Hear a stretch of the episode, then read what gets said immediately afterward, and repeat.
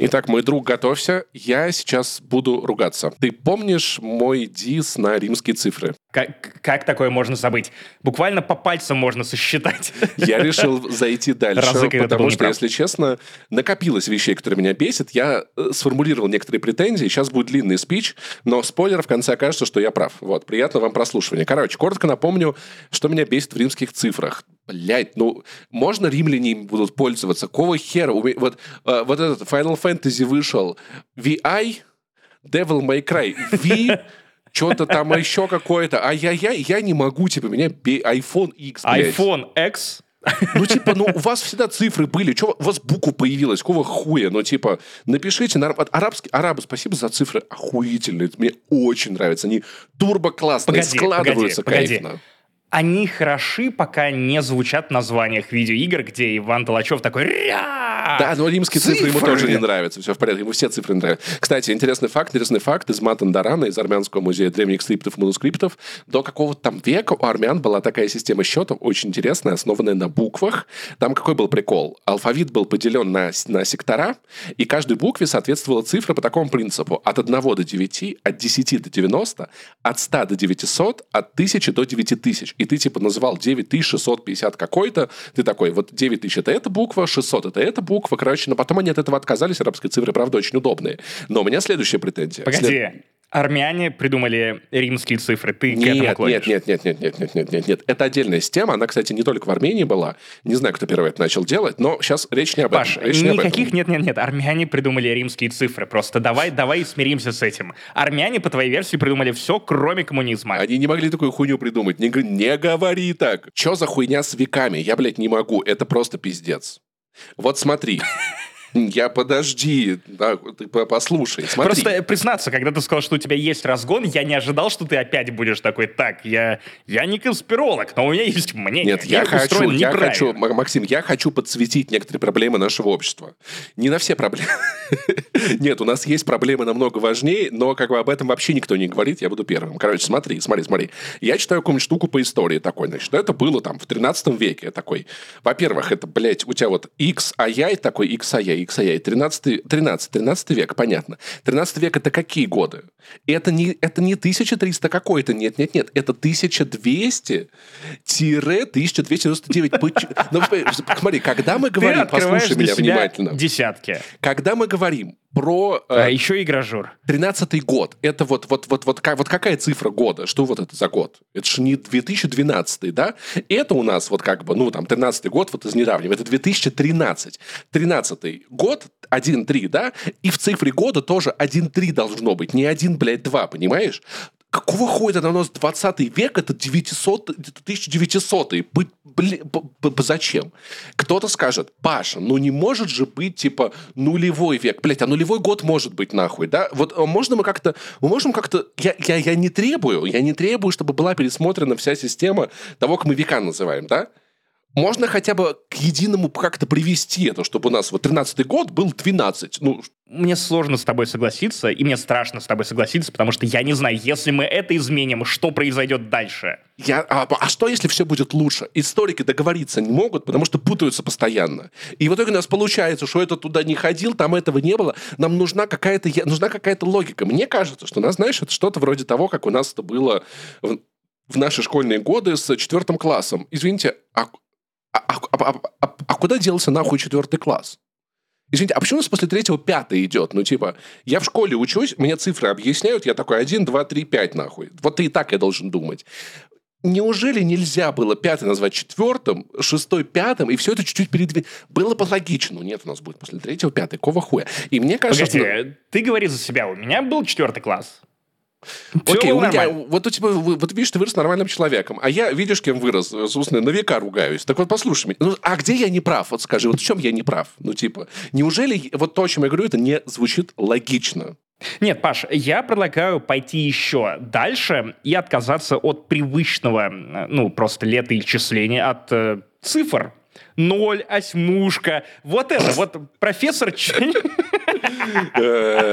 Перейдем на счет древних русов. Ты понимаешь, что чем дальше, чем взрослее мы становимся, для нас с тобой это развлекательное шоу, которое мы пишем в онгоинге, для зрителей, которые с нами с первого выпуска, вот до 276 кстати, не забывайте, э, для, для них это просто, ну, демонстрация деградации того, того, как мы начинали прогрессивные такие западники, и в итоге сейчас, ну, со счетом все не так. Нет, Максим, Максим, подожди, подожди, подожди, подожди. мне более логичным. Мы с тобой начинали с подкаста, где мы такие, ой, Хидео Канами обосралась, а Хидео Кадзима. А сейчас мы поднимаем актуальные проблемы. Какого хуя 13 век это 1-2, блядь, а не 1-3? Почему? Это неудобно. А это КС каждый вообще раз. 1,6. Что это, это? каждый раз, когда ты видишь, у тебя, у тебя нет такого, что вот ты, ты вот видишь римскую цифру, обозначающую век, и тебе надо два раза посчитать, во-первых, как, как, что это за цифра, нахуй. Во-вторых, что это за Нет, годы погоди, были такие. погоди, погоди. Я, я долго подыгрывал, что я адекватный. Ни хера, Паша, я такой же отбитый, как ты. Окей, римские цифры нет, у меня нет с этим проблем. Но, сука, часы. Циферблат судьбы. Что это за хуйня? Поч- Зачем мне нужно смотреть на циферблат, где, кстати, римские цифры? Часто, очень часто, особенно если вы на дачах у родителей. И смотреть, какая же стрелка короче, какая Блин, стрелка реально бесит, длиннее. да, кстати. Пошли нахуй, напишите мне нормально, сколько сейчас времени. Че, я должен сидеть математицировать? Можно было бы, Друзья, можно было бы сделать одну, блядь, стрелку и 24 часа, чтобы она долго по кругу ходила. В чем проблема? Нахуя Авторы две? этих часов просто переводят стрелки, когда ты их Я не знаю, прижимаешь, может, э, может, это что-то, может, это что-то означало раньше, типа, длинное это, типа, я не знаю, это шпала, короткое это там, пи- я не знаю, я, может, это А что-то вторая, значило. вторая короткая это поезд запоздал. Блин, но согласись, согласись, согласись, что настенные часы вот такие, где было бы 24 часа табло и одна стрелка, были бы сильно проще, чем эта вот хуйня непонятная, где одна быстрее, вторая медленнее, что происходит. Да, но у тебя есть еще минуты. Вот, да, да, да, но представь, одна стрелка, она идет, и ты минуты по ней видишь. А отметочки есть для всех минут. Не, я считаю, нахуй стрелки. Нахуй стрелки, оставьте их в 90-х, за гаражами. Все, это 21 век, 23 год. Просто ставьте, просто пишите в утиль все, что заставляет вас раскидывать мозгами, сидеть и анализировать, как эта херня работает. Прикинь, на площади республики в здании правительства, блядь, поставить часы вот эти вот, блядь, электронные. Куранты свои тоже в жопу засуньте. Кураж, ты, кураж. Только Кстати, электро- гигантские электронные Я часы Casio. я в Воронеже когда-то жил в доме с курантами. Если вам интересно, можете загуглить. Это здание Ю- Юго-Восточной железной дороги в Воронеже. Ёб вашу мать, однажды их починили, они не работали в 90-е, и это пиздец, это хуйня ебашила каждые 15 минут. И каждый час она такая, ну если это 8 часов вечера, ты сидишь, что-то там, там делаешь свои дела, что-то кушаешь, гладишь кошку, и это такое бом, бом, А потом, Бом. «И вот ты француз, я обалдею. Я не понял. Знаменитый день Дед нет. Не-не-не. Вот это индеец. Друзья, напишите, если вы так же стары, как римские цифры, то вы осознали эту отсылку. Давайте как договоримся. У нас сейчас 20, 20 век, 2.0. Все логично просто. Увидел 20 все 2.0, все понятно. Какие годы. Давайте как-то с вами договоримся. Вот, напишите в комментариях, кто поддерживает мою идею. Мы ставим петицию к мировому правительству и заставим их, короче, это К пересмотреть. иллюминатам. На Change.org. Да, да, да. Вот, иллюминат. Кстати, А, кстати, но, кстати, кстати. секундочку, секундочку, секундочку. Мы все-таки, ну что хочешь сказать, мы петицию в иллюмината напишем, да? Нет, я лично собрался писать иллюминатом, это вот той команде из комиксов Marvel. Там профессор Ксавье, ну, он же режиссер Ксавье. Блин, кстати, он умный. А, а- а прикинь, вот я бы приехал к профессору Ксавье, говорю, профессор Ксавье, вот согласитесь, тупо вот с веками. Он такой, блин, Паш, слушай, ты прав, реально. Не-нет, ты не говоришь. Ты просто он думаешь. понимает, да. И Да, он, он такой, он в «А, Церебро залезет ага». и всем людям одновременно во всем мире это объяснит, как надо, и все станет нормально. И, и прикиньте потом заголовки какие-нибудь, я не знаю, Царьграда. Э, без в церебро. А церебро еще звучит как что-то украинское, да? То есть церебро. То есть, о, они придумают, придумают Они вообще-то там унизить. просто скажут, это все комары, значит, западные вот это прилетели, всех зажужжали. Поэтому, короче, ребят, я вот скажу так, я в, 20, я в 20 веке живу, мне нормально. Я, я- это очень, это очень все неприятно, это очень путает. Представьте, если бы у нас сейчас был бы там, э, какой выпуск э, не занесли, не... Не 276 А какой, Максим? Паш, а это я у тебя спрошу. 275 выпуск не занесли сейчас был бы. Было бы странно, но хорошо, что у нас... Паш, нет, я не готов перейти к э, началу этого выпуска, потому что мне очень обидно. Э, Ты, э, знаешь ли, видишь меня в видеоверсии по видеосвязи, мы с тобой пишемся. У меня тут крестик. Я, И я, не только услышал от заметил. тебя ни одного вопроса про то, ой, Максим, а что это у тебя за крестик? Максим. Ты что, выцерквленный, ты любишь Блока, Максим. его три- трилогию вычеловечивания, Пос- Максим? Что это за крестик? Максим крестился, давайте поздравим его с этим. Закончится бесовщина в нашем подкасте. Рим- римская 10. Чувак, мне, ко мне из Ньюкасла силами Саши Бу, нашего большого друга, Это новая приехал крепость, если крест что. Доминика Торетто, который еще и Поздравляю, складывается. Это портативный крест. А ты сидишь и делаешь вид, что типа все нормально. Я теперь, если мне придется убегать от взрыва на машине, я смогу схватиться за этот крест, и мне ничего не А в будет. Грузии это в целом часто происходит, да. Слушай, а что если в итоге, в итоге прикинь, вот так, ну, вот, вот, вот ты умираешь ты однажды когда-нибудь лет через 250, да? И, и там отдельная секция людей, которые нос- носили кресты по приколу тупо из-за фанатства Форсажа. Да, ты под ты попадаешь в рай, и э, тебе Петр, вот этот святой, говорит, слушай, ну вообще, на самом деле, мы реально, мы специально э, послали Вина Дизеля, чтобы он был мессией на земле. Как, почему так мало людей поняли? Э, Там у него же крест видели какой? Мы думали, мы думали, все это кино посмотрят, все Они, поймут, они что еще так включают надо. наш выпуск про Форсаж, где я объясняю, что, слушайте, да это ж не супергерои, они просто святые. Посмотрите, это же очевидно. Пол. Уокер. Э, Уокер это ходок, ходить по воде, все очевидно. Пол Уокер возвращается в одиннадцатом Форсаже, наверное. Это второе пришествие. Типа, все. Метафоры не могли быть более предельно четкими, громкими и ясными. Можем ли по логике веков мы назвать 10-й «Форсаж» 11 так как он все-таки еще не закончился, получается? Он как бы Конечно, там две 11-го части, одна из идет. них одиннадцатая, как минимум. Вот, вот, вот. Что мы в итоге решили? Вин Дизель святой, века надо менять. Все. Вот именно. Друзья, это образовательный турботоп подкаст не занесли 276 выпуск. Мы два просветителя, ключевых просветителя, голоса разума России. Я Максим Иванов, а также мой бородатый коллега, профессор, не побоюсь этого слова, Павел Кислых щей. Владимирович. И его кот э, Александр Павлович, как видите, тут ходит, какими-то делами занимается, что-то вынюхивает непонятное. Вот, э, Мог добро- бы торт сделать. Что мы будем обсуждать в этом выпуске и что мы за черти такие? В этом выпуске у нас будет очень, у нас будут очень интересные темы. Во-первых, там кино какое-то будет, какой-то сериал. Ну, где-то что-то плюс-минус, да, там типа Ты, ты настолько весёлое. перестал готовиться к выпускам, да? Раньше ты хотя бы шоу-ноуты читал, сейчас такой, да? А да я прочитал, но я забыл. Но я забыл, там же хуй, там что-то, ну какое-то это. Я помню, что вот, вот я буду рассказывать, а остальное. Так, Паша, смотри, темы такие. Финальная сюжетная DLC для Калист Протокол, которая завершает э, историю этой количественной франшизы. Я пострадал за вас, чтобы вам не пришлось. Э, Будет классная интеграция с Ясно, не пропустите ее, пожалуйста, потому что это экспериментальный Максим для и нас Паша формат. раздают советы. Э, Да, буквально объясняем вам, как жить. Помните, был такой подкаст. А, Паш поиграл в демо Final Fantasy 10 э, V, э, нет, XVI. V, А, а также V, он посмотрел V, фильм он... «Кто убил да, Блэкбери?» XVI, да. Кстати, кто убил Блэкбери, наверное, это какая-то отсылка «Кто убил Марка Оксимирона». Так, Я посмотрел Блэкбери Индиану Марка, да. Джонса 5, вернее, Индиана Джонс V, и э, мыслей, мыслей Ты много, и в целом хочется поговорить про Индиану Джонса, про другие части серии тоже. Нам недавно в комментах предъявили на Патреоне, мол, ребята, вас же слушают не только из-за актуальной повесточки и новых фильмов, но мы хотим узнать про ваше мнение о старых сериалах, о старых фильмах. Вот тут, наверное, устроим мини-вспоминашки, раз уж Паша от Индианы Джонса не в восторге вообще. Не от пятого, а в целом, насколько я понимаю, тебе поебать. Похуй плюс Не, поебать. ну я когда маленький был, я что-то посмотрел, но не было такого, чтобы я типа такой, вау, Индиана Джонс. Я такой, ну окей, Индиана Джонс, типа, и в целом забыл, да.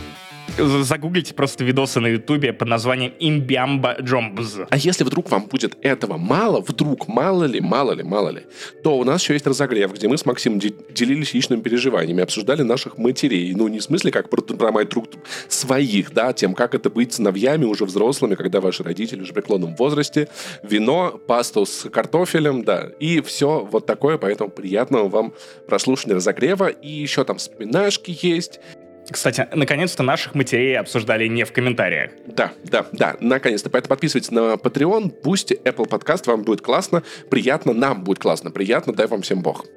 Это, а также многое другое в 276-м выпуске Турботоп подкаста, образовательного подкаста. Я попрошу, не занесли. Ну что, погнали. Моя любимая рубрика «Рекламная пауза» в подкасте «Не занесли». В этот раз наш э, сервис Ясно, с которым мы уже не один раз, мы прям вам про него рассказывали, не один раз мы с Максимом делились своими откровениями, что мы поняли в этой жизни, как мы вообще переживаем и все такое, чтобы подать пример нашим слушателям, показать вообще, как это работает, как люди приходят в... Терапию, что она дает, и какими они уходят из терапии. Но в этот раз у нас новый формат. Я решил вспомнить, как это было, когда я читал журналы «Браво», «Молоток». Помнишь, где вот были психологические советы? Я не смог нагуглить, но мне кажется, это была то ли доктор Джина, то ли тетя Джина. Я обожал ее рубрику. Ей писали всякие письма, типа «Тетя Джина, я не знаю, как целоваться с мальчиками». И тетя Джина объясняла, что это нормально, типа никто не знает, не переживай, все такое. У, у меня в голове мама из сексуального просвещения. Что-то в этом роде, да. Но как Джиллиан бы... Андерсон, тетя Джилли, как минимум. В чате подкаста мы собрали некоторое количество историй, анонимных историй о людях, о их проблемах, о их опыте психотерапии, о том, что они думают о жизни.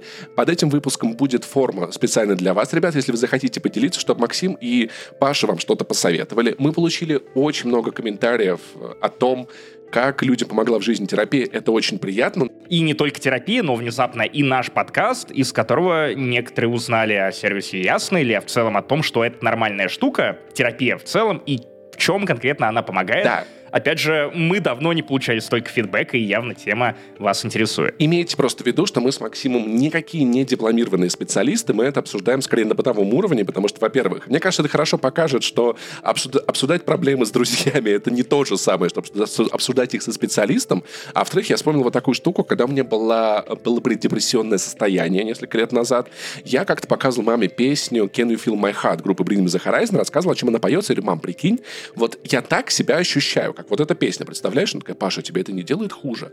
И я понял одну важную вещь, что как, когда я слушаю, как Оливер Сайкс, очень люблю его, очень уважаю, потрясающий чувак, поет о чем-то, что резонирует со мной, мне становится, наоборот, легче. Я такой, вау, я с, с такими переживаниями не один. И это не со мной да, единственным да, да. что-то. И когда ты слышишь, что у других людей тоже бывают схожие с тобой проблемы, что ты не одинок и что на самом деле это какая-то системная штука, когда ты знаешь, что есть специалисты, которые, ну, точно понимает, как работать вот конкретно с этой штукой, то становится немного спокойнее, плюс Опять же, одиночество, страх какой-то неизвестной штуки — это то, что отталкивает многих от терапии, от сеансов. Привет, Паша, Макс и сервис Ясно. Привет. История такая. Пока я жил в Москве и ходил в офис, мне супер хватало общения. В будни с коллегами, иногда по выходным виделся с друзьями, а в остальное время отдыхал дома соло.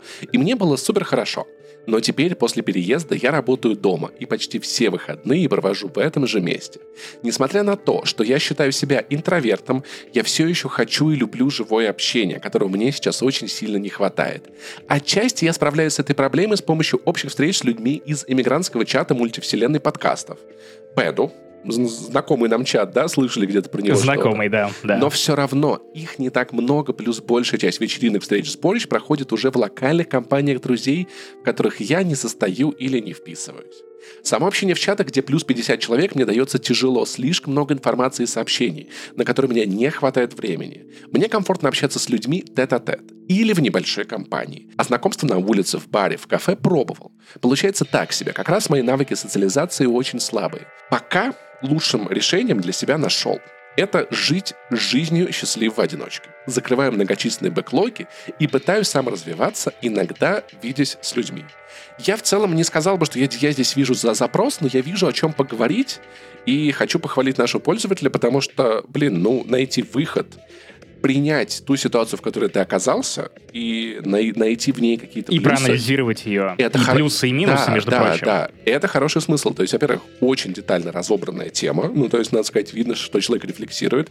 Вы, вывод, к которому он приходит, я думаю, я, наверное, поступил бы на его месте так же. Но, знаешь, наверное, пару советов еще в целом можно... Кстати, забавно вот что. Неплохая контактность у человека, потому что я стесняюсь знакомиться с людьми на улице, в баре и в кафе. Да, да, я тоже. Я жутко стесняюсь. Но... Для меня это гораздо сложнее, чем просто написать кому-то в Телеграм. Но при этом, если меня познакомить с кем-то в баре и кафе, я найду опыт очень... То есть я, я легко коммуницирую, но как бы трудно вхожу в контакт, поэтому, братан, у тебя здесь уже есть большое преимущество.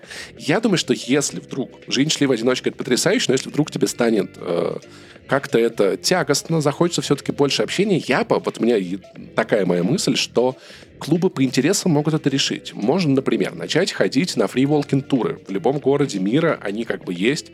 Там можно заобщаться с людьми, с иностранцами, что-то обсудить. Можно пойти, например, это вот, вот мой вариант, это Speaking Club. Был у меня побольше времени, это тоже отличное место. Вы приходите пообщаться на английском, и там как раз-таки можно найти друзей. Мне кажется, что вот проблема кафе Э, улицы, ресторанов, в том, что все-таки это, это очень рандомные знакомства в, в тот же момент. Если найти какое-то Да, когда ты не знаешь, чего ожидать от человека, ты не понимаешь, к чему это приведет. Бэкграунд у вас не особо есть. Безопасность, даже, да. То, да, то тоже под вопросом. Поэтому я бы посоветовал, на самом деле, это действительно какой-то чат по интересам. Из какого-нибудь того же большого чата, как вариант. Можно сделать чат поменьше. Ну, то есть ты пишешь такой, ребята, я вот люблю Warhammer. Вот я сделал чат по Warhammer, давайте обсуждать, и туда не наберется из там большого чата прям 100 человек. 20, 25, 15, 10, как повезет, это может стать Мы, кстати, базой. недавно организовали чат по Steam Deck, куда прилетели люди из разных чатов, из нашего подкаста, из других твоих подкастов, Паша, из подкастов, которые вообще конкурентные какие-то, и люди прекрасно друг с другом находят какие-то общие точки референтные для того, чтобы что-то обсудить. Но если человек говорит о том, что у него не очень много времени на обсуждение и чтение этих чатов, ты можешь даже не создавать какой-то новый чат, это опять же требует времени, а ты можешь просто точечно обратиться к человеку, который заведует, например, кинопоказами в том же Pad беседу и написать, что пожалуйста, в следующий раз, когда ты будешь э, звать на просмотр какой-нибудь комедии или новой части трансформеров, пожалуйста, тегни меня. Кстати, Подумай хорошая обо мне. идея, хорошая идея. Это да, личный хорошая запрос. штука. Опять же, судя по всему, с контактностью у тебя проблем нет. И еще один момент. Если ты сейчас разгребаешь свой бэклог, то Блин, ну это тоже неплохая вещь. Я, я по, вспомни мои три месяца в Обнинске, когда я был не очень счастлив, а с другой стороны, я сейчас иногда это вспоминаю даже с какой-то теплотой. Это были три месяца, посвященные мне и моей собаке. И это, опять-таки, тоже, это было клево. тоже история про то, что как бы найти в ситуации, в которой ты находишься, что-то, что поможет тебе легче ее переживать или вообще получать удовольствие. Это круто, потому что мне раньше было такое, я такой, блин, я так хочу отношений, я такой одинокий, да. Потом я, Но я, чтобы что. Да, потом наступают отношения, я такой, блин, раньше можно было, типа, идешь куда хочешь, ни с кем не договариваешься, типа, что что-то как-то, а тут что-то куда-то есть внимание. Сериалы смотришь без согласования да, графиков. понимаешь, вот, и ты начинаешь скучать. Я валивался из этой фигни то туда, то обратно. Каждый раз такой, блин, вот раньше как было прикольно, чего я это не ценил. Вот, поэтому об этом, об этом стоит задуматься, вот, и несколько хороших советов. Но в целом я думаю, что если есть какая-то проблема с установлением контактов, в целом, мне кажется, и психотерапевт может с этим помочь, чтобы, чтобы разобраться, научить какие-то какие тактики, какие-то техники, да, секретики. Тем более, это очень конкретный запрос, когда ты понимаешь, чем идти к терапевту терапевту. И э, еще я бы посоветовал, наверное, со своей колокольни э, реально разобраться, зачем тебе нужно так много внимания, если ну, по сути, ты им не обделен. Так, следующий, следующий вопрос от анонимного пользователя. Ребят, есть такая идея. Давайте в конце указывать псевдонимы, чтобы мы обращались к кому-то. Ну, там, типа, зайчик, э, робот, технодроид 3000, Скрудж что Макдак. угодно. Любой псевдоним, чтобы мы могли с вами поговорить чуть более адресно. Мне сложно говорить партнерше о том, что не устраивает в ней, так как боюсь задеть ее чувства, хотя и понимаю, что это фигня и надо обсуждать. Потихоньку стараюсь разобраться в этом вопросе, но почти каждый раз, когда нужно сказать, что меня что-то не устраивает, я подбираю удачную формулировку и в процессе подбора теряю суть. И на фоне этого, как мне кажется, целом становится сложнее общаться, выбирать темы для разговора и что-то разгонять. Вот тут я, конечно, на тебя, Максим, э, отправлю этот вопрос, потому что, да, ты человек семейный.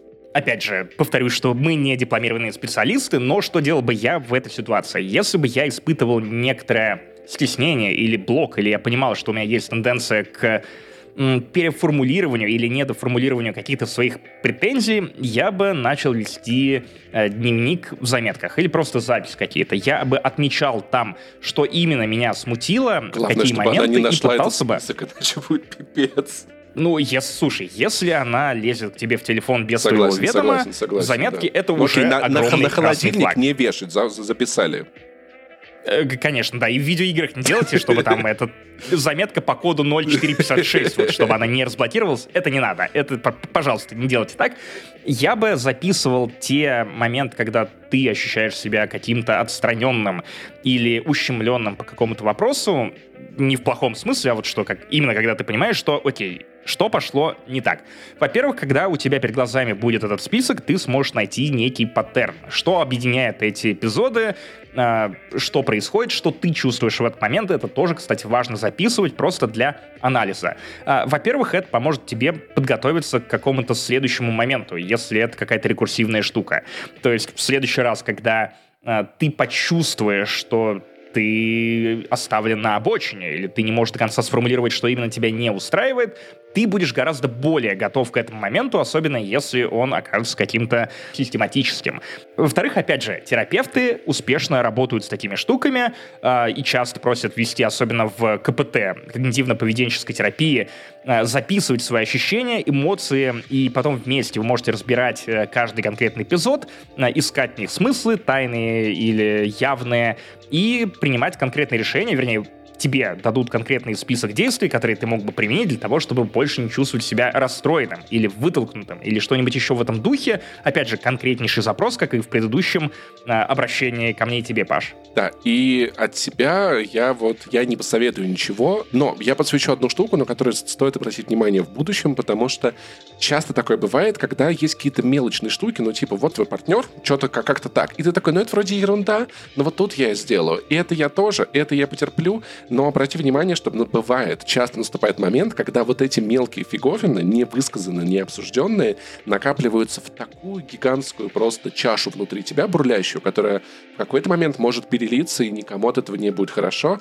А если твой партнер как бы слышит тебя, внимательно понимаешь чутки, я думаю, что вы сможете как бы по всем пунктам найти компромиссы, договориться, да, ты, уступ, ты уступишь, вдруг партнер уступит, Неважно, об этом надо поговорить. Если этого не делать, это может закончиться очень-очень плохо. А если это какие-то вещи, которые человек в себе не может изменить, то, наверное, вам надо будет подумать о том, надо ли вам вообще быть вместе. Это тоже момент, который иногда очень легко упустить, когда расставание могло бы быть еще мягким в случае каких-то больших расхождений, но вы не закрывали глаза, и потом все это превращается в огромную, опять-таки... И превращается это в классический советский брак, где люди 50 лет живут друг с другом, абсолютно ненавидя каждый атом своего партнера. Да, мне недавно попался твит от одной девушки, где ей стоматолог говорила, типа, ой, там, типа, вот если эта операция пройдет очень плохо, там, типа, вы можете как бы там и умереть, но мы не будем вашего мужа так радовать, мы вас обязательно спасем. И эта девушка такая, что это за фигня? Типа, это же, ну это какая-то турбо старая установка, с которой как бы поколение наших родителей жило, типа, когда люди друг друга ненавидят.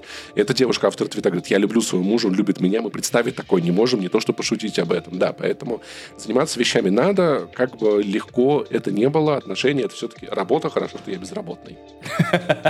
А, На бирже труда. Напомню, ты секс-машина на ручнике. Да-да-да. Если у вас есть другие какие-то вопросы, помимо последней моей ремарки ко мне или Паше, по поводу терапии или того, как работает сервис Ясно, кстати, Промокод не занесли, все еще действует, и Паша сможет вам рассказать, что именно он вам даст. Скидка 20% при регистрации. Очень классная система подбора. Вы там ставите галочки. Вот об этом еще прийти, об этом, об этом. Можете выбрать пол специалиста. Всякие совершенно разные интересные маркеры, которые вам помогут. В том числе, если вы устали от гештальтистов, и вы хотите к чему-то более практическому прийти. Во всех приложениях, браузерах это работает. На самом деле, у меня было предубеждение перед удаленной терапией до как бы пандемии. Когда я понял то, что хороший специалист и через веб-камеру увидит, что с вами происходит, поймет, и в своих сессиях разница между встречей лично и онлайн с одним и тем же терапевтом я не испытал, кроме того, что на личную надо ехать ему дохаться через это там пробки, массы, там, метро, автобусы, да. А тут сел комфортненько, дома тут водички налил, котика гладишь и обсуждаете, разговариваете, очень советую. Еще и в знакомой обстановке. В общем, если вы все еще думаете о том, нужно вам это или не нужно, думайте, это решение, думайте. которое не всем дается Решать, легко. конечно же, вам. Э, конечно, конечно же, вам. Как э, классика и гражура Паш, э, как никогда к месту. Промокод не занесли, э, форма, в которой вы можете задать нам вопросы, и мы, скорее всего, попробуем на него ответить в одном из следующих выпусков. Вы все это найдете в комментариях, как и ссылочку на Ясно. Пожалуйста, следите за собой, будьте счастливы и становитесь еще счастливее. Немного иронично, что сразу после обсуждения терапии мы будем рассказывать, окей, я буду рассказывать про игру, которая при первом прохождении довела меня до белого коленя, а, ну, при прохождении сюжетного DLC, который становится финалом всей этой недосаги, ну, в общем-то, я испытывал все то же самое. Я настолько был расстроен, что я ругался на телевизор э, страшными словами. Мне э, вызывали скорую. нет, нет, ладно, но предлагали сходить э, и воспользоваться сервисом ясно.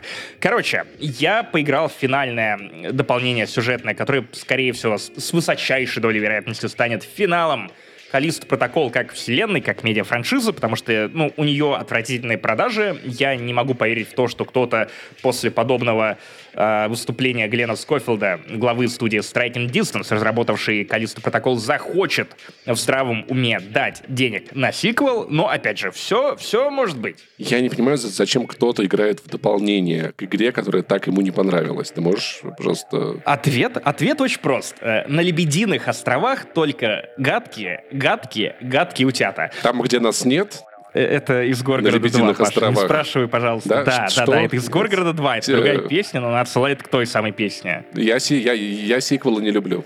Да там и не надо. Слушай, там есть песня «Ой, да, в пизду». Это она. Окей, окей, окей. Э, ну там Ну так, ну, ну так что, нахрена, ты, ты ругал, Ваня ругал. Чем мы опять это обсуждаем? Что происходит?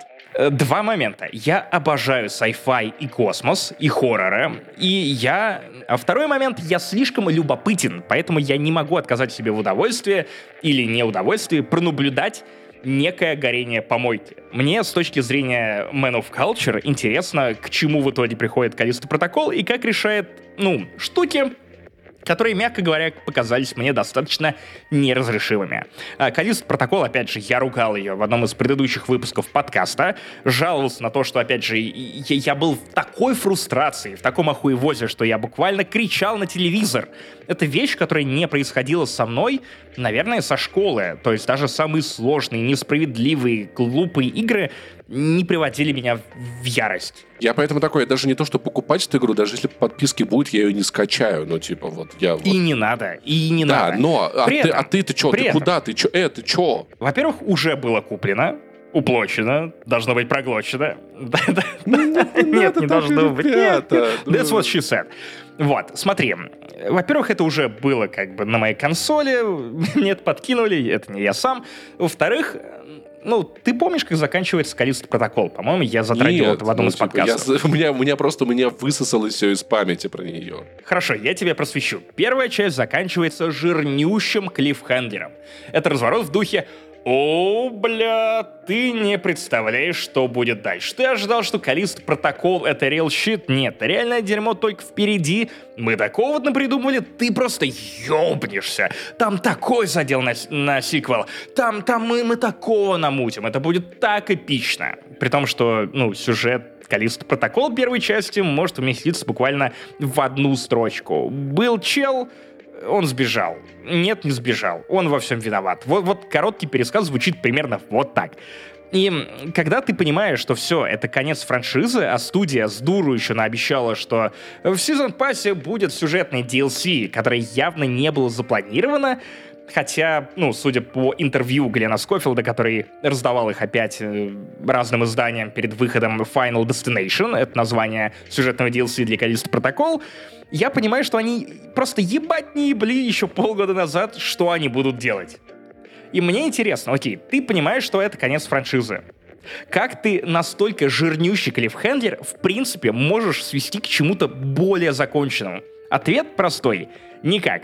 Нас опять наебали как только могли. Ну, как нас. Меня, людей, которые потратили на это 15 я баксов. нет, меня даже на 60 не наебали, или сколько там оно стоит. А, слава богу, я потратил на это редакционные деньги, к счастью, не свои собственные, и тексты про протокол собрали нормально, поэтому в целом Тиньков, наверное, как корпорация, на меня не очень сильно в обиде, но я в обиде на себя, что я все-таки инвестировал в это внимание, но если уж я инвестировал, то надо идти до конца, чтобы вы знали, что там маячит в конце туннеля.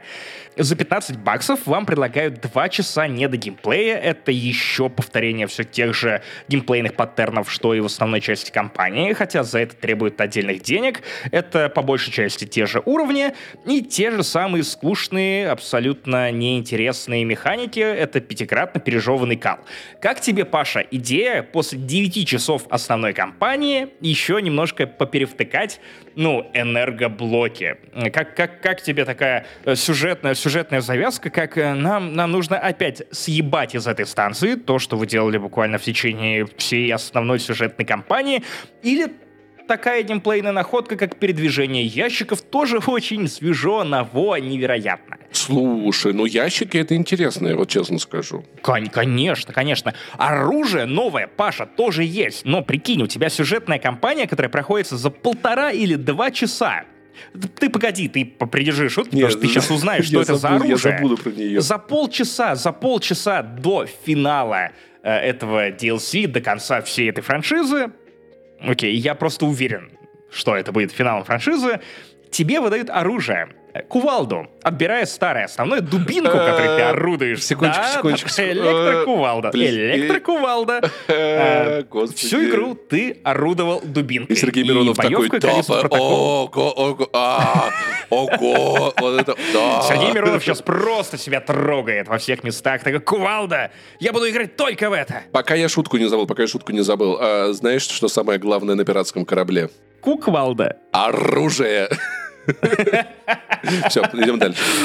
Шутка лучше, чем все DLC, Паша. Не хочу тебя спасибо, расстраивать, спасибо. хотя а мне надо расстраивать, я доволен. Тебе похуй, и поебать. Лучшая позиция относительно Калиста Протокол. Ну, вот если только вы не такие отбитые фанаты sci-fi, как я, которые готовы терпеть что угодно и потом просто ругаться, плеваться в экран. Максим, ну типа тебе не кажется, что это вот та вот история, ну, как... Ладно, можно, можно с едой метафору, да, игражурская, игражурская нет, нет, нет, Паша, мы не опускаемся так низко. Так, Никаких ладно. вишенок на торте. Хорошо. Никаких тех Тогда... же щей да погуще Окей, хорошо, хорошо. Мне кажется, лучше поехать в путешествие на один день с приятными людьми в хорошее место, чем на неделю с неприятными людьми в нормальное место. Ну, типа, как бы, стоит ли оно того? Ты любишь sci-fi, не растрачивая эту любовь на всякую нет, херню. Нет, погоди. Это, опять же, две разные эмоции. Одна эмоция — то, что я люблю sci-fi. Я обожаю хороший sci-fi. Я только на этой неделе досмотрел «Вавилон 5» и надеюсь, что в следующем выпуске я расскажу вам ретроспективу и полнейший обзор того, как смотрится этот замечательный сериал в 23 году. Это произойдет в любом случае, или этого можно избежать каким-то У тебя нет, Блядь. нет, Паша, это как кувалда Джейкоб. Она в любом случае будет опущена, как и сам Джейкоб, он в тюрьме. Вот, э, смотри, э, это две разные эмоции. Любовь к sci-fi и любопытство. Э, одна — это мои личные предпочтения, вторые, второе — это скорее чувство долга, то, что, окей, я уже инвестировал в это, я... Ну, это как с ходячими мертвецами. Я, кто, если не я, досмотрит сверхъестественно и будет петь вам Я процитирую тебе великого российского поэта, нашего с тобой современника, который говорил, что от чувства долго и помереть в раз недолго. Кто это, кстати? Шило. И еще, пока я шутку не забыл, знаешь, как называется город, где живут очень любопытные люди? Так. Curiosity. А, Curiosity. Да, Хорошо. Да, да, да, Я докрутил немного. И это на самом деле прям ужасно. Калист Протокол безумно подающая надежды франшиза. У нее было все от бюджетов до команды, разработчиков задумки, людей, которые рисовали графон, который все еще охуителен. Я все еще включаю Калист Протокол, и у меня еще дух спирает от того, насколько это красивая и одновременно жуткая и неуютная игра.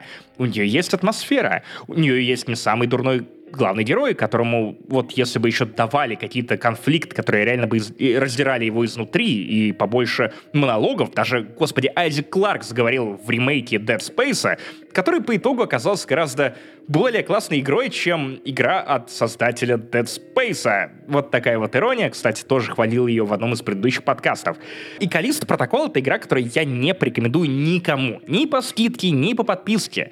Но для меня, как для около журналиста или блогера или подкастера, сам феномен провала Калист Протокол, он безумно интересен и любопытен сам по себе. Я не получаю от этого никакого удовольствия от геймплея, от самого продукта, но при этом нарратив и история, что вот у нас был чел, которого накачали деньгами по самое не балуй, дали ему абсолютную свободу, отлучили при этом от привязки к вселенной PUBG, в рамках которой должен был развиваться Калист Протокол, И в итоге получается такая хуйня. И ты, у тебя просто нет варианта, при котором ты выйдешь красавчиком из этой истории. И Season Pass Callisto Protocol, он показывает именно это. Да, они после релиза игры выпустили огромное количество модов, в том числе мод с расчлененкой, где ты можешь начать новую игру, плюс э, просто с возможностью сразу отрывать всем конечности, но, Кстати, для блин, ты смотришь тут же на Dead Space, выходило ну, это, нет, это бесплатно. Это бесплатно, это до платного дополнения это все выходило. Да. Но при этом ты смотришь на Dead Space и понимаешь, что механика расчленения в ремейке сделана на порядок круче.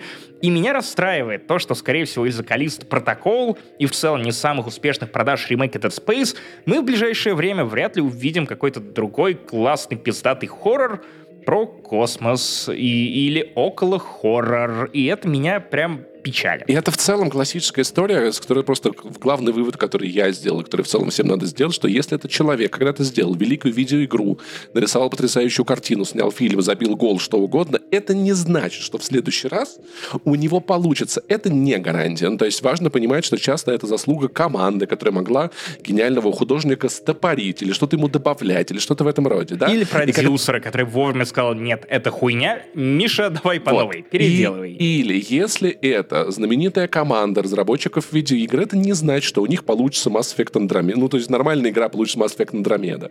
И то есть в целом я на самом деле, чем дольше смотрю на, на индустрию развлечений, тем больше у меня рушатся столпы. Ну, то есть, знаешь, есть как бы вот там люди типа Квентина Тарантино, который снял столько таких разных фильмов, что я в нем не сомневаюсь.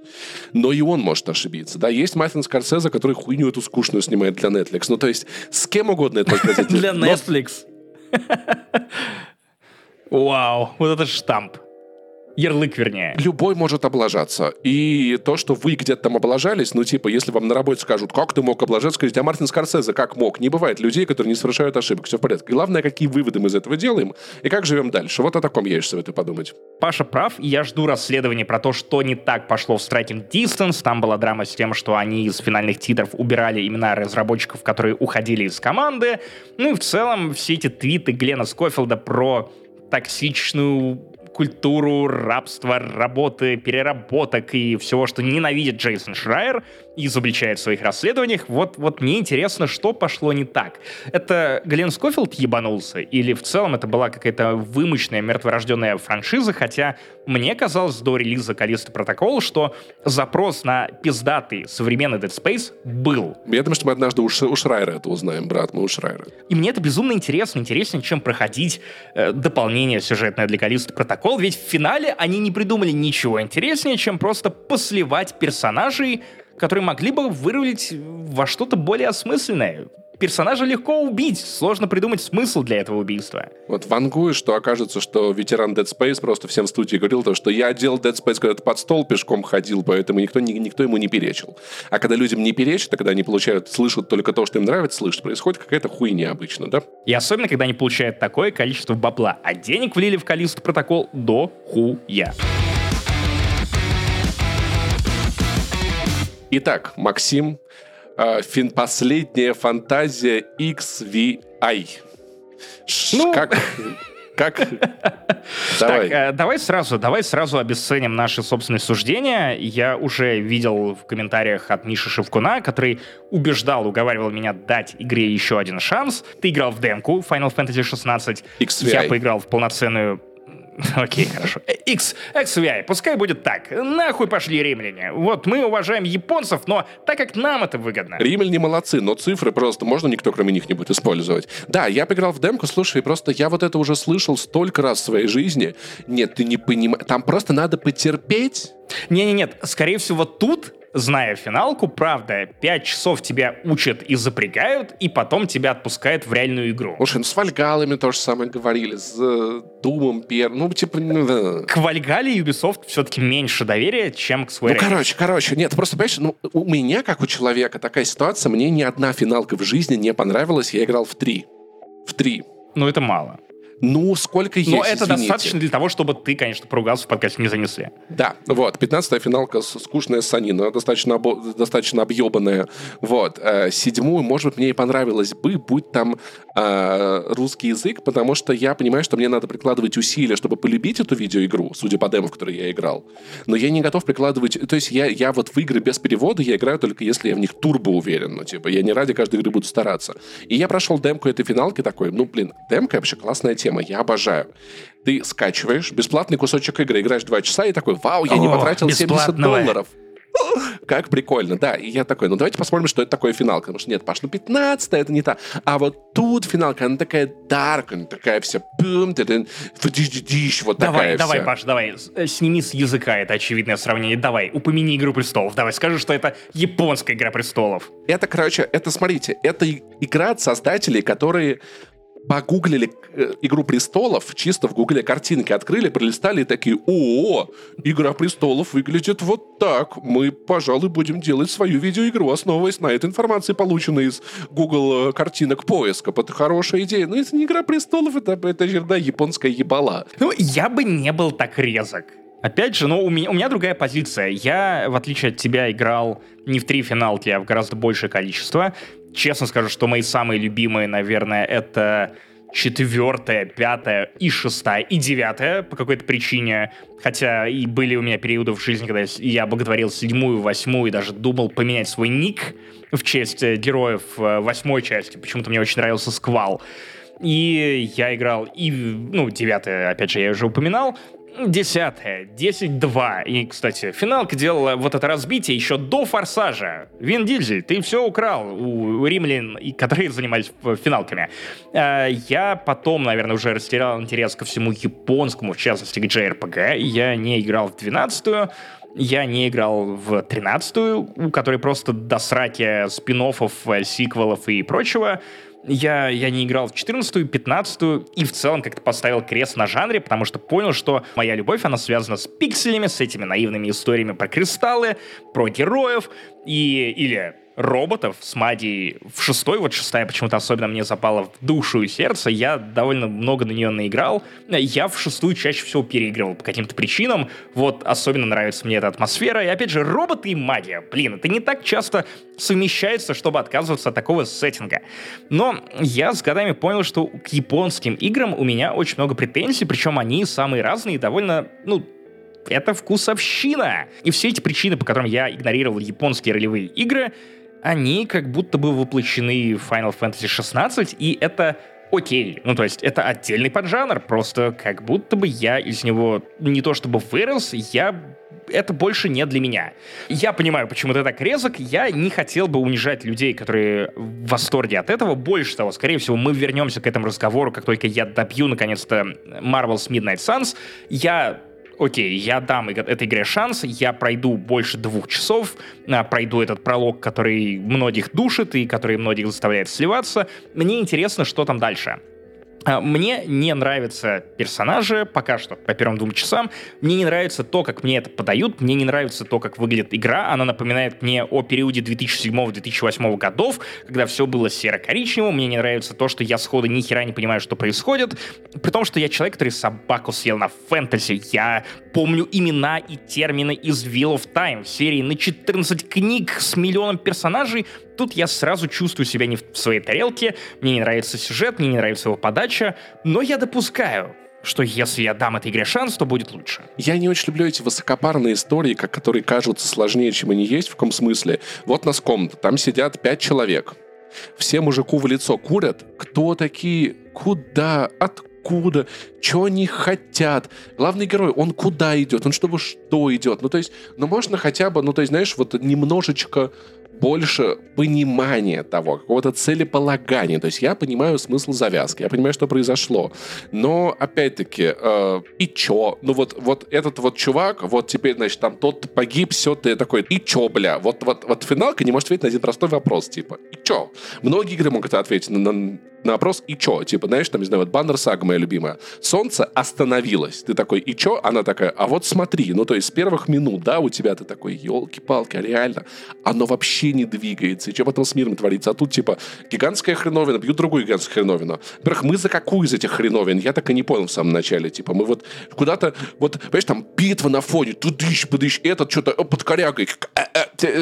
Справедливости ради, это не связано конкретно с японцами, это особенность почему-то современного фэнтези и sci-fi. Если ты начинаешь читать экспансию, ты точно так же спотыкаешься все эти формулировки, тебе сразу начинают рассказывать историю, как будто бы ты ее уже читал. И э, и, по-моему, даже есть какое-то отдельное описание этого явления, когда вот первая треть, первая половина или фэнтези-книги, или sci-fi романа, особенно если это какая-то длинная серия с проработанным миром, вызывает у тебя фрустрацию из-за того, что ты ни хера не понимаешь. Это, возможно, по большей части именно моя претензия, потому что, например, там есть сериалы, где ты ничего не понимаешь, но тебе нравится сеттинг, персонажи то-то, то-то, какой-то хук появляется. Westworld в твоем случае. Я не могу сказать, что Final Fantasy вот этот вот это прям ебанина, вот, и просто мне, мне не цепляет вообще ничего. Так вот, возвращаюсь.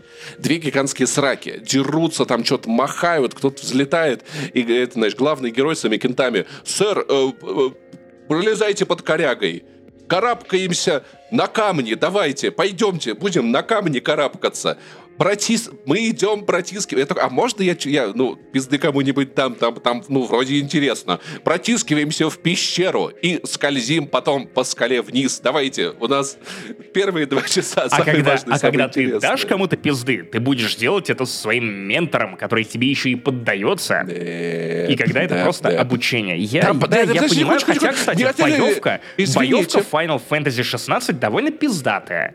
Особенно для ролевой игры. И ей занимался тот же человек, который занимался DMC. Но моим любимым, кстати, надо сказать. Короче, а, вот такой прикол. А, там не только с ментором ты дерешься.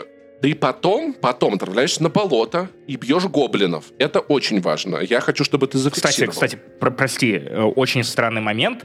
Болото в японской игре, которые не тормозят, это не канон, вот за это уже минус 2 балла все фанаты Dark Souls и Souls-лайков такие, типа, ну, это какая-то хуйня, играть я вот не буду. Если честно, мне боевка не понравилась очень сильно.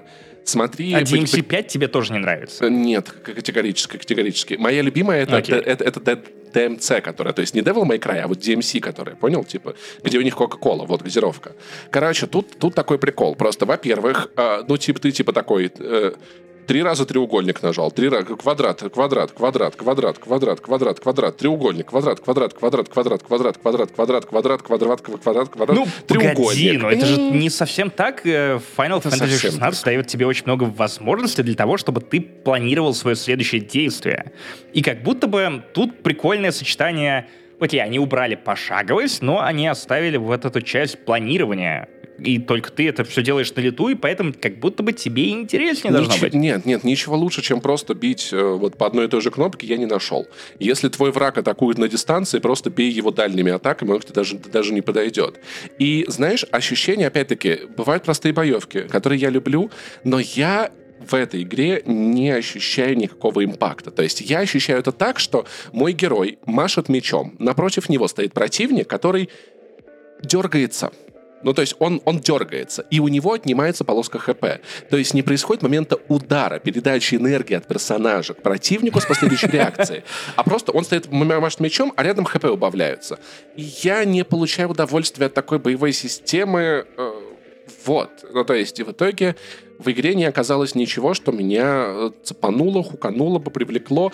И я читал, что потом, потом боевая система, там способности.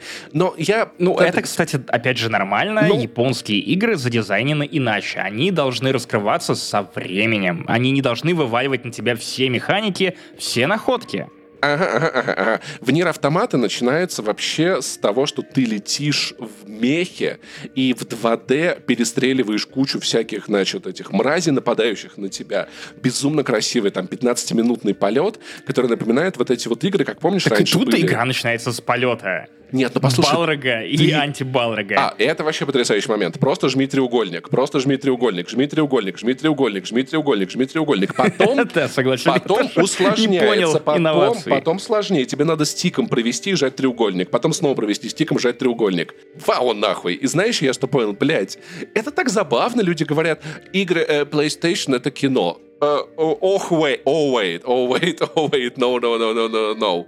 Uh, эксклюзив PlayStation переполненный геймплеем. Он в, в сравнении с финалки, он и в изобилии, даже чересчур. Как-то вышло так, что мы вроде оба планировали по 10, ну, в моем случае, первые часы Final Fantasy, в твоем случае тебе похуй, ты прям сразу бьешь, наносишь смертельный удар ну, там дальше начинаются побочные квесты, и вот скорее до них хочется доебаться то, что побочные задизайнены довольно Я... странно. То, что сначала ты говоришь с одним персонажем, потом ты бежишь э, через пол уровня, говоришь с другим персонажем, и все. Короче, и я видел в Твиттере вот эту те, те, тему, я такой, хорошо, что я все-таки не стал это покупать.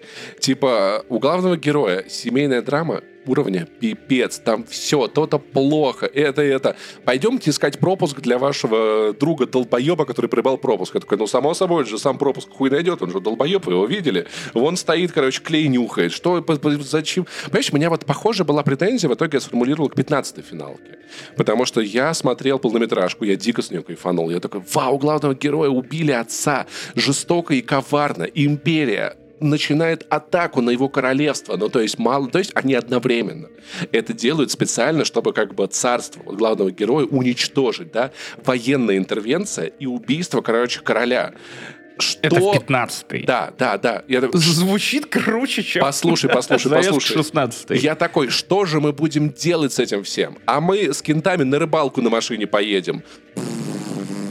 Это, кстати, похоже немного на Midnight Suns. Там, значит, у тебя мать демонов, э, опять же, родительница главного героя, захватывает мир. Брюс Беннер на ее стороне. Ну, она его немножко зомбировала, но полный пиздец. Лилит устраивает адский ад. Она призывает э, еще более ужасного господа бога, своего повелителя, сатану ебаного, который прям сейчас накроет вот-вот-вот все. Что предлагает Тони Старк такой? Слушай, ну вот с твоим прибытием в это аббатство я стал чувствовать себя больше частью команды, и ты вроде бы нормальный чувак. Хочешь ли ты пособирать грибы? Вот. И я, я такой, блядь, я понимаю, что вы только и делаете, что убиваете демонов, и что вам, наверное, тоже нужно отдыхать, но для меня это выглядит немного странно, что главный герой такой, так, ну я вчера так много демонов Лилит убил. Сейчас самое время в охуенных шортах, квиксильверах подкисать в бассейне. Я такой, блядь, чел! Ты просто представь, что будет, если в мир э, Midnight Suns придет Танос, он хлопает перчаткой, и Тони Старк такой... Это же в два раза... с кем ходить на рыбалку. Не, не, это, это же в два раза меньше грибников теперь. Все грибы мои. И валяется объебанный. Вот. Поэтому, типа, я, я люблю, когда игры, то есть я не буду говорить, как правильно, как неправильно, каждый сам решит. Я просто люблю, когда игры или заявляют тотальный какой-то пиздец и его же поддерживают, ну, то есть, как бы, потом давая какие-то передышки, да, в процессе иногда, там, как это, как-нибудь Баннер Сага, очень люблю эту игру. Или, если игры начинаются с рыбалки, что-то такое, другого, ты бьешь как каких-то крыс, а потом разворачивается. Ну, то есть, да, ну, то есть, как бы, вот, а так как это происходит в финалке, мне не нравится. Я понимаю, что я увидел два самых эффектных часа, потом ждет 28 часов скуки, потом что-то будет хорошо, но да я нет, не думаю, нет, что нет, мне нет, это ну, понравится. Я не думаю, что я, мне ну, это понравится. Опять же, Мише Живкуну я доверяю, он тоже довольно критически настроенный человек, тоже был на хайпе, как и я, потом тоже расстроился из-за пролога, про протошнил это все и в итоге остался скорее доволен. Но просто Midnight Suns мне сделала хорошо сразу. Я уже месяц не могу от нее отлипнуть. И какой смысл мне прямо сейчас отлипать от Midnight Suns или перепрохождения GTA 4 на Steam Deck, если я могу вот 5 часов еще провести не очень весело. И обрати внимание, что как бы Миша тоже был на хайпе, как ты он расстроился от пролога, как ты. Потом ему было хорошо, но мне, я, который не был на хайпе вообще, ну, то есть меня этот дженерик фэнтези, дженерик поебота не интересовало с первого кадра. Вот, и поэтому мы скорее просто немного разные. Меня как раз интересовал скорее угол, выбранный разработчиками. Мне не хватает «Игры престолов», как бы не звучало банально это сравнение, но, опять же, оно очень часто звучало в интервью. И я просто хотел какого-то более западного взгляда на Final Fantasy. И это касается и геймдизайна, и звукового оформления, и роликов, и историй, и я, я вижу, я вижу, что да, они как минимум смотрели и заглядывались на очень большое количество западного фэнтези, но по итогу это финалка. И, наверное, это неплохо в целом, но это скорее более разочаровывающе для меня, потому что я, я все-таки фанат более западного подхода к играм. Японские игры, если это не Nintendo, если это не Luigi's Mansion, э, они заходят мне тяжелее, чем западные. В моем случае, если это не, не, не Йокотара, все, все, и Хадзима. Кто убил Блэкбери, ты хочешь меня спросить? Э, его убила Марка. Отвечу Нет, тебе так. риторический вопрос, Максим, риторический вопрос, потому что это одновременно компиляция инноваций, времени, упущенных возможностей. Иде... Короче, я очень советую этот фильм, он турбо кайфный. Это история, собственно говоря, небольшой, небольшой компании, где есть у нас два а, нерда. Главного героя играет Джеймс, Джеймс Барушель, такой, типа, знаешь, потр... блин, обожаю, обожаю потрясающий актер. Но ты, мы... ты помнишь его по сериалу Само... «Мэнсикин Вумен»? Я никогда в жизни его не забуду по сериалу «Man Seeking Woman». Вот. Я, если честно, я в последнее время так часто рекомендую сериал «Man Seeking Woman», хотя я не смотрел финальный сезон, и как будто бы до сих пор это, это шоу, которое настолько обделено вниманием, и я, я пересказываю оттуда всякие штуки про Гитлера, про члена подобного Танаку. Посмотри третий сезон, он, он, он, про, он про отношеньки, ты прям... Я, я думаю к нему вернуться, и я, опять же, заново для себя переоткрываю «Филадельфия всегда солнечно», который я смотрю с, со школы, это один из моих любимых ситкомов, но сейчас я оказываюсь в таком количестве новых компаний, где про него даже не слышали, и я такой, да как? Как? Скоро, кстати, в Тинькофф журнале выйдет э, статья с лучшими эпизодами «Филадельфии», обязательно при, прицените, причаститесь, и, возможно, вы откроете для себя самый мразотный сериал на свете. Новый сезон, кстати, охерительный, как и прошлый. Третий сезон, кстати, Мэнси Кнул, посмотри там про отношеньки, возможно, кстати, возможно, тебе это не понравится. Вполне возможно, тебе это не понравится. Но посмотри. Короче, а, главный герой Барушин, у него еще Кент. Они двое таких нердов приходят в компанию продавать модем. У них компании модемы делают. И они приходят, типа, такие... «А, Здравствуйте, мы, мы, мы, мы модем, модем раз, раз, я, кстати, могу издеваться за, над заиками, я сам заикаюсь. Так вот, да. И, короче, и в этой да компании... Нет, я, я представил Чимса. Вот, да, да, да, вот. И, собственно говоря, их в этой, в этой компании им отказывают, конечно, потому что, блин, ну, ребятники, идите там своими делами, занимайтесь, нам не интересно. Но в этой компании работает э, Доги. Такой турбо-акула бизнеса, волк с Уолл-стрит, короче, значит, такой классный чувак. Глен Хортон из вот этого твоего Кстати, любимого, да.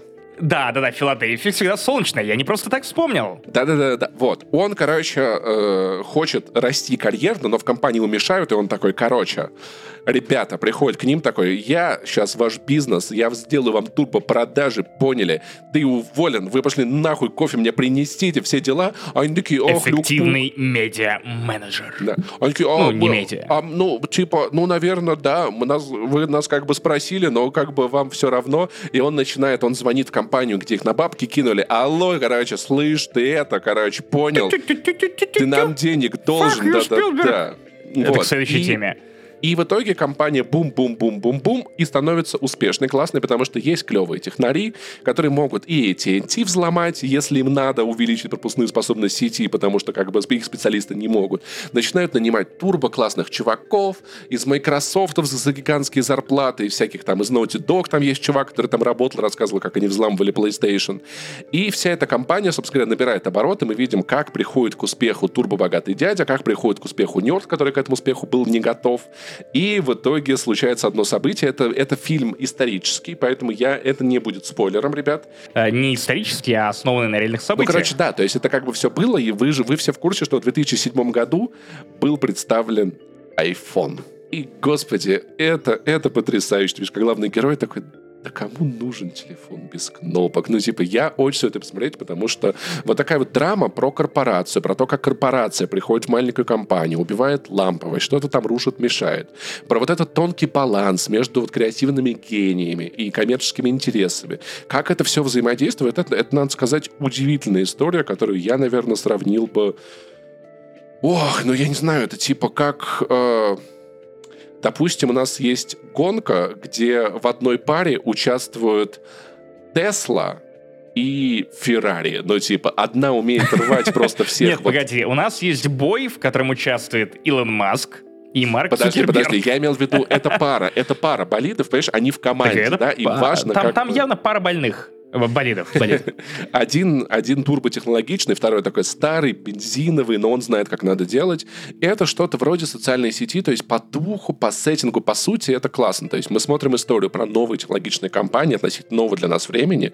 То есть Байоки уже байопики уже снимаются не про там какие-то там древние, там 90-е, 80-е, когда мы даже не жили, а про вещи, которые происходили у нас, у нас на глазах. 80-е, 90-е. 80-е, это не древние, что ли, ну скажи.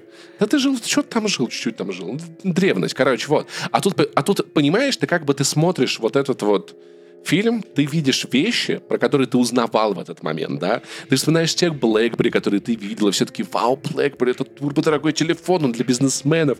Ты видел, как BlackBerry закончился. Такой, слушай, а реально, а куда они делись? Тебе показывают это. Поэтому я, на самом деле, очень советую посмотреть, как хорошее такое кино про бизнес, про людей с потрясающими актерами, невероятно насыщенными диалогами. Я в жизни не думал, что я буду так сильно переживать из-за фильма, где люди телефон, типа, собирают. Это, это, это просто по твоей... Я Потсма.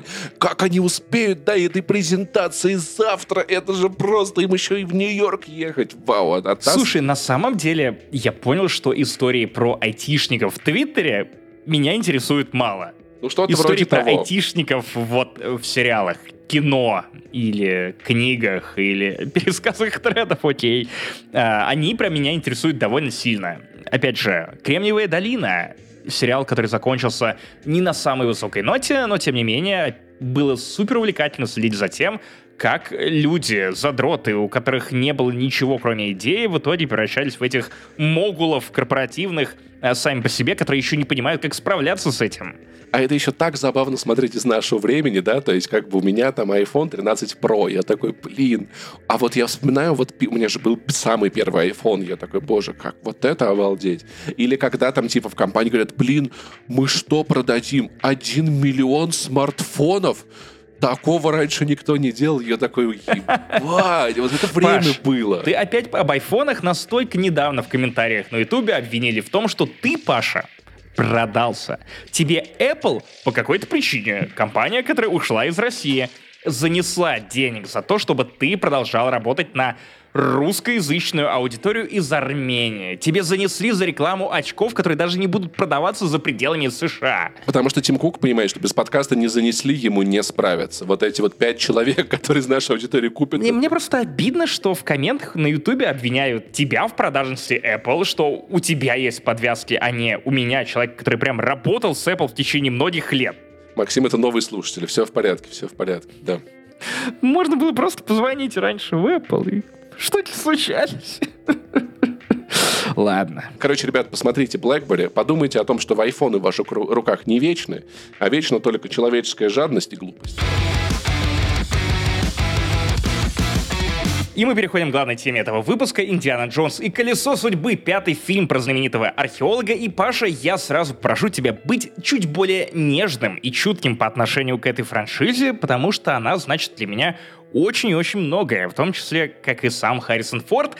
И ты сейчас начнешь вертеть ее на хуе, всячески показывать, что я не прав в своих чувствах, но, пожалуйста, подбирай выражения. Я правда хочу показать слушателям, зрителям подкаст не занесли, э, в том числе тем, кто не знаком с этой серией. Муся моя кошка только что перекрыла все своей жопой, потому что она, видимо, со мной согласна. Она перекрыла жопой, потому что такая, блин, ну все-таки на, на мою жопу смотреть, наверное, интереснее. Короче, у меня для тебя есть три слова, Максим, три слова. Так.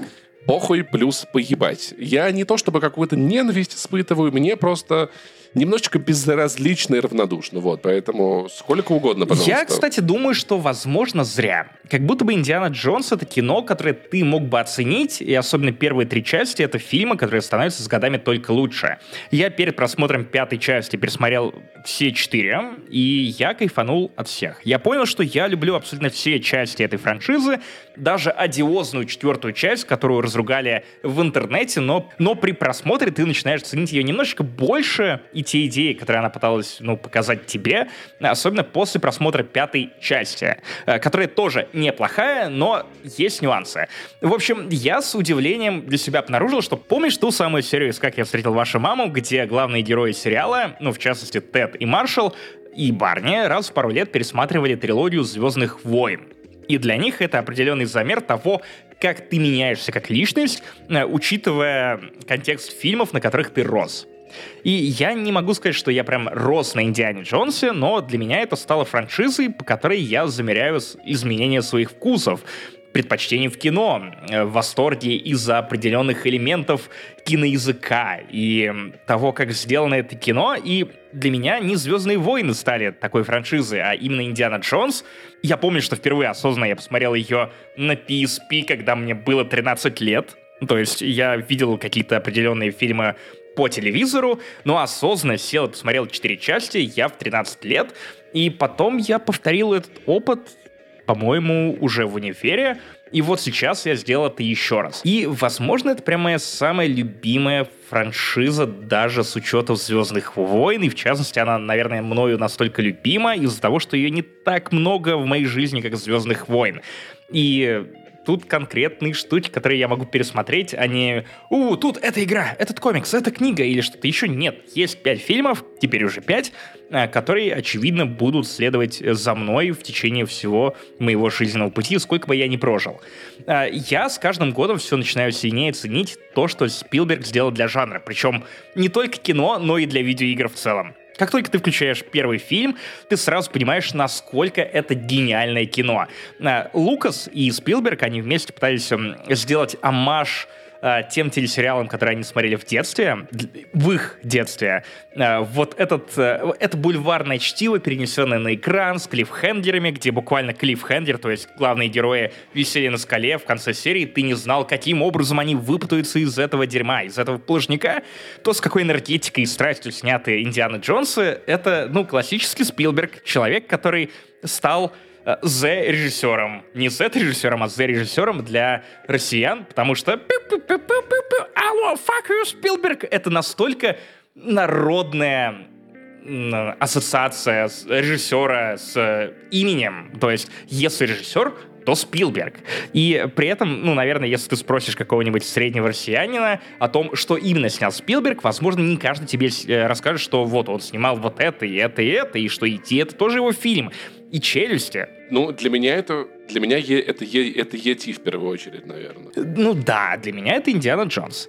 А, то, как Спилберг рассказывает эти простейшие истории при помощи Лукаса, который помогал работать над историями для каждого из, окей, по, по крайней мере, первых четырех фильмов, меня бесконечно увлекает и завораживает. Первая часть 81 года, если мне не изменяет память, она в 23 году выглядит сильно лучше и круче, если честно, чем пятая часть. В том числе из-за экшн-сцен. Экшн-сцены в «Индиане Джонсе» — это next level shit, которые до сих пор кажутся гораздо более прикольными и пиздатыми, чем все, что мы видим в Марвел. Да и, если честно, все, что мы видим в Джонах Уиках. Во-первых, это фильмы, где экшн-сцены сняты так, что ты понимаешь ставки, ты понимаешь, э, кто с кем дерется, как это выглядит. И там постоянно происходит не одна вещь, а сразу несколько вещей. Окей, Индиана Джонс вымотан. Он должен прямо сейчас победить огромного нациста, который выше его на три головы. При этом э, девушка-помощница Индиана Джонса заводит случайно самолет, который начинает двигаться. В сцене появляются лопасти.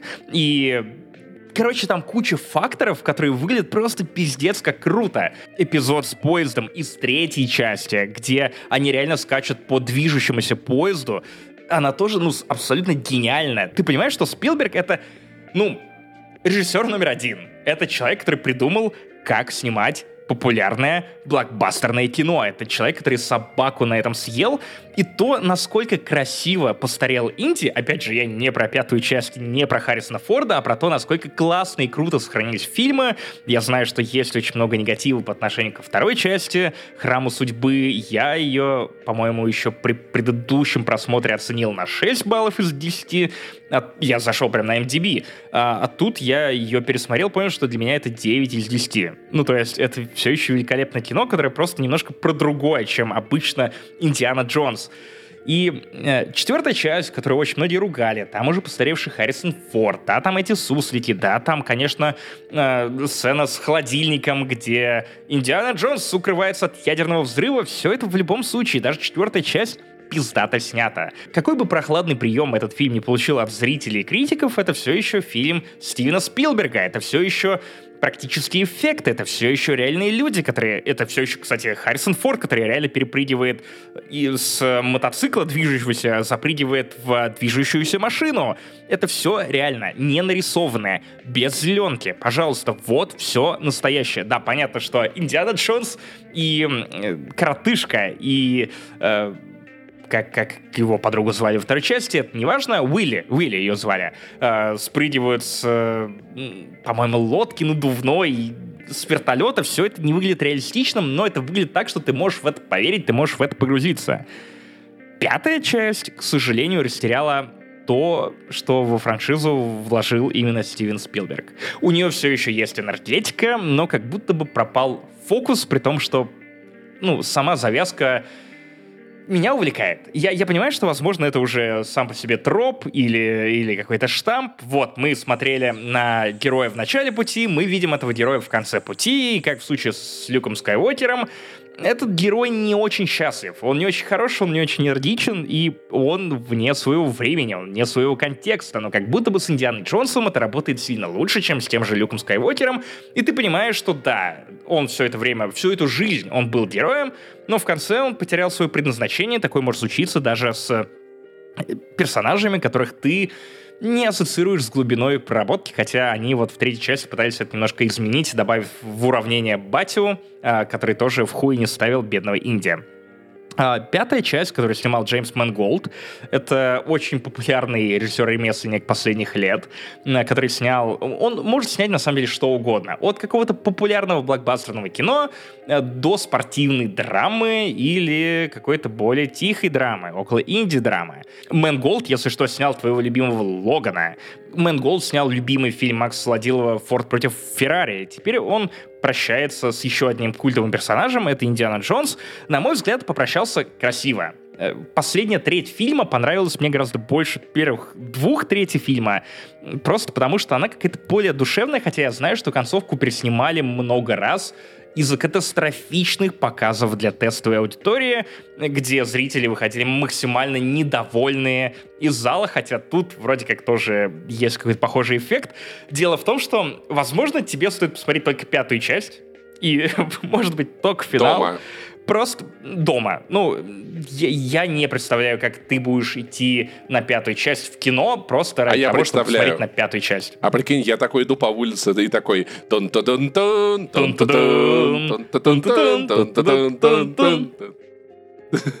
Да, э, на самом деле я бы предложил тебе посмотреть прямо с самого начала, с первой части.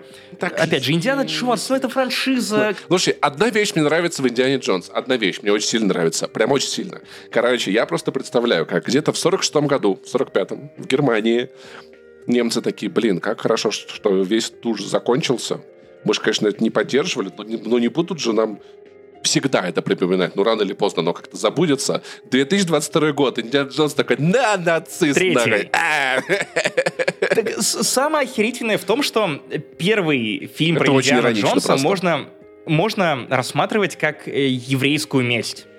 Для Спилберга это очень личное кино. Очень как личное для кино. большинства у него, людей, переживших геноциды, так или иначе, да. Или чьи родственники пережили геноцид. Да. И ты понимаешь, что для него Харрисон Форд, у которого тоже есть еврейские корни, который бьет э, нацистов и утирает им нос, и знаменитый финал первой части, где ты... Я не хочу тебя спойлерить на случай, если ты внемлешь моему совету и все-таки там что-то, я помню, они что-то открыли, и что-то все умерли, там что-то из какой-то штуки там, вырвалась там какая-то. Я получил так много удовольствия от, ну, от просто Это там, где их связали, и все нацисты поумирали, когда что-то открыли, я правильно понимаю? Да, это первая часть. Вот, кстати, интересно, что это, на... это, это настолько запоминающееся кино, что у тебя это отложилось в голове. Ты не представляешь, кстати, что происходит в финале пятой части. Я посмотрел обзоры на MDB, очень много людей такие, а, да вы охуели, вы ёбнутые, вы просто ёбнутые. Его убивает Я сидел Кайло в кинотеатре нахуй, вместе прикинь. с Леной. Нет, нет, нет, все, все сильно круче и Не может быть с круче. большим количеством воображения я, э, я, честно говоря, я, я читал, в том числе журналистские тейки с поправленным моноклем по поводу финала пятой части. Думал, что мне не понравится. Финал четвертого Индиана Джонса — это ёб твою мать. Господи, зачем? Это просто неуместно. Финал пятого Индиана Джонса — это как будто бы все наши выпуски в Финляндии не существует. Запустили в какой-то блендер, перемешали и, и, и просто и, и влили в тебя, в меня, и мы написали сценарий. Это, это настолько нагло, смело, отвратительно. Это настолько бульварное чтиво, что ты, ты не можешь не сидеть и я не мог, и Лена не могла сидеть и не улыбаться во все лицо. Это прекрасно, это, это, это, шиза. Это шиза, но настолько уместно в плане ставок и самого Индии, и франшизы, франшизы, э, что я такой, да, да, только так мог закончиться великий Индиана Джонс, а это последняя часть, как минимум, с Харрисоном Фордом. И, наверное, вы заметили, что я все это время не упоминаю ну, такую штуку, как насколько хорошо там омолодили Харрисона Форда просто потому, что да если честно, наплевать. Абсолютно наплевать. Ну, омолодили хорошо, это выглядит органично. Я смотрел пятую часть в IMAX, и это не выглядело странно. Скорее, странно звучал голос старого Харрисона Форда э, при молодом лице Харрисона Форда. Вот это меня выбивало вот из голос момента. омолодить не научились пока, да, знаешь? Они научились. Они сделали это для Люка Скайуокера в книге Боба Фетта но это было странно и роботизировано. Что вообще, мне кажется, голос омолодить, ну, то есть просто можно взять Гораздо проще, нейро- да. нейронку, которая просто послушает старый голос, компилирует текст. Ну, не знаю, не знаю. Но интонации правильно. У, у Харрисона Форда очень многое было основано на интонациях. И тут ты как бы хуй знает. И, если честно, первая треть нового Индиана Джонса, она как будто бы самая неуместная. Это приключение молодого Инди, которое привязано при этом к общему сюжету, но оно настолько длинное, оно настолько темное, и оно при этом cgi И это вот то, с чего я начала рассказывать про Индиана Джонса, то, что для меня это была франшиза, основанная на реальных рисках для каскадеров.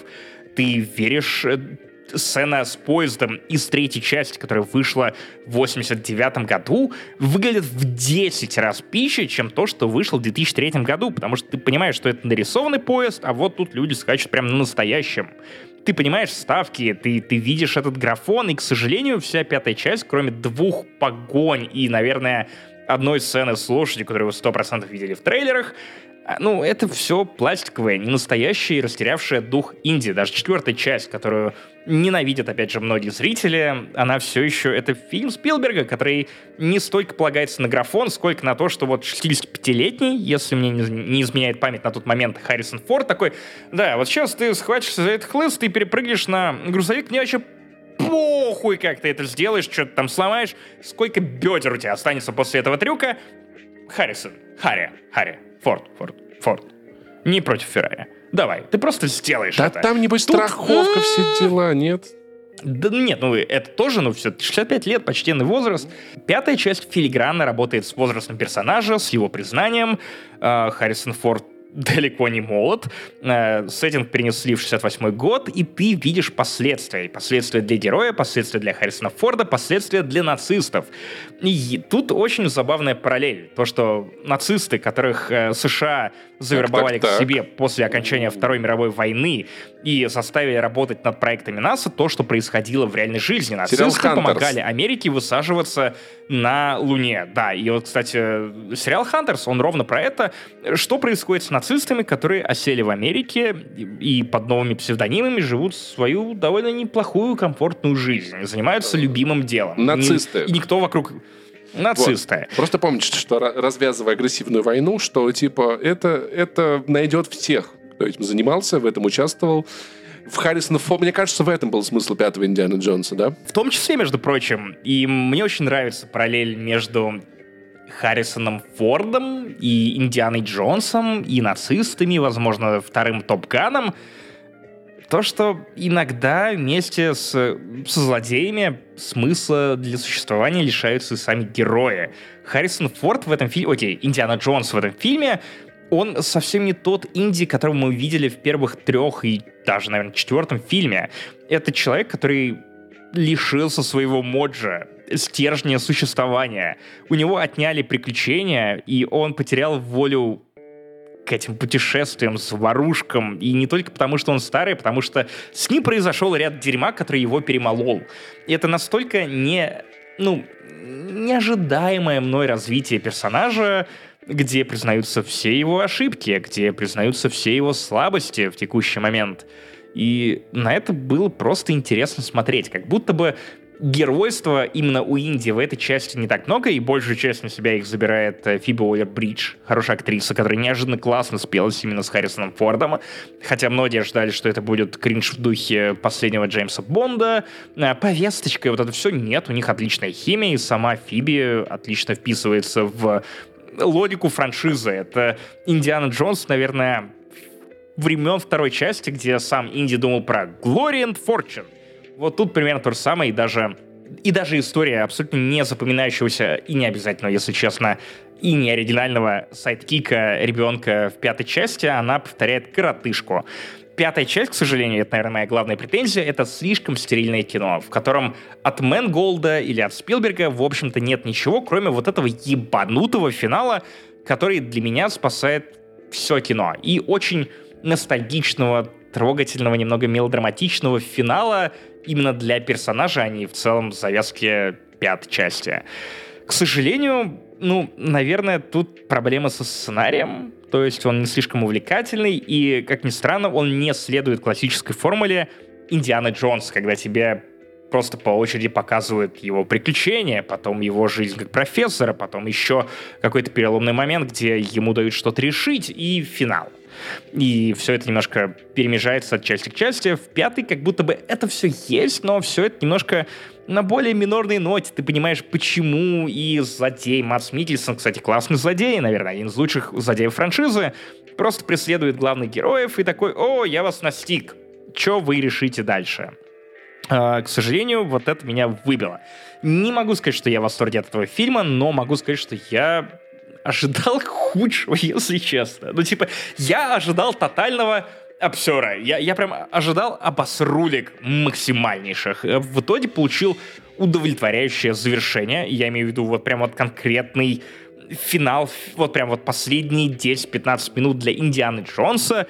Я прям, я обрадовался за персонажа. Я, я, мне понравилось то, к чему Мэнголд привел и сценаристы. Привели э, этого героя, я подумал, что окей, если они закончат тут, я не обижусь. Это не гениальное кино, но это я был просто рад еще раз увидеть Харрисона Форда в этой роли. И, если честно, он заставил меня немного расстроиться, потому что человеку 80 лет. Он, по-моему, в 78 или 79 снимался в Инди.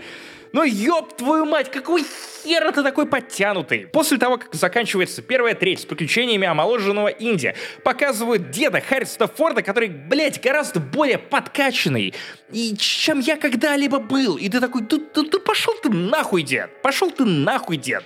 Вот ты, вот зачем это показали? Только меня расстроили. Максим, ты тоже очень неплохой дед, не переживай. Паш, я не такой дед, как ты. Ты, ты вот умудрился в, в два часа поиграть в Final Fantasy, я, я играл в латте, во-первых. А, во-вторых, я жил в Латвии, как я мог не играть в латто? Понимаешь, что там, там латто, то там, то тут. Все, короче, пятая часть не гениальная, но она, скорее всего, стоит вашего внимания, тем более не так часто Голливуд нас балует развлекательными фильмами про поиск сокровищ, и пятый Индия — это довольно неплохой представитель этого жанра, к сожалению, не настолько великий, как первая трилогия. Но, опять же, четвертый фильм тоже не соответствовал этой очень высокой планке. Ну и с вами был 276 выпуск подкаста Турбо Топ подкаста не занесли. Мы те еще артефакты, как то, что мог бы изучать Индиана Джонс. Друзья, Максим Иванов — это я, Павел Пиваров — это ты. А я священный а, Грааль вообще-то, понял? Я кубок новый. Меня надо вином наполнять и кайфовать. А я тогда хрустальный череп. Да, вот, вот так у нас новое погоняло. Короче, спасибо вам большое за то, что вы слушаете этот подкаст, смотрите, рассказывайте друзьям, подписывайтесь на Patreon, Boosty, Apple Podcast. Вот, пишите нам всякие приятные штуки в чате Яма с хуями и в Инстаграме нас тегайте, типа, выпуск, когда вышел, вот очень редко такое происходит, но очень приятно, когда такое происходит. Спасибо вам большое. Мы ценим каждый ваш жест, ловим каждое, как вы ловите каждое наше слово. Надеюсь, всем, кто спит под этот подкаст, спокойного сна. Я их напугал. Чтобы все, кто под нас заснул, сейчас такие, ага, что происходит, друзья? И чтобы этого впредь не случалось, поддерживайте нас на Патреоне, Устя в яме с хуями. Вступайте туда. Доступ как раз открывается через наши платные площадки. В Apple подкастах мы тоже есть. Если денег у вас нет, но вы хотите нас поддержать, просто поставьте оценку в iTunes. Это очень поможет продвижению нашего подкаста. Или подпишитесь на нас на YouTube. Видеоверсия для каждого выпуска. Или Яндекс Музыка. Мы там тоже есть. Мы там, где Кайфуем вам удобно. вообще Поэтому, просто. пожалуйста, Вообще мы везде кайфуем, где мы нас. есть, понятно? Вот. А где нас нет, Максим горит невиданный рассвет. На Лебединых островах только капки, капки, капки утята.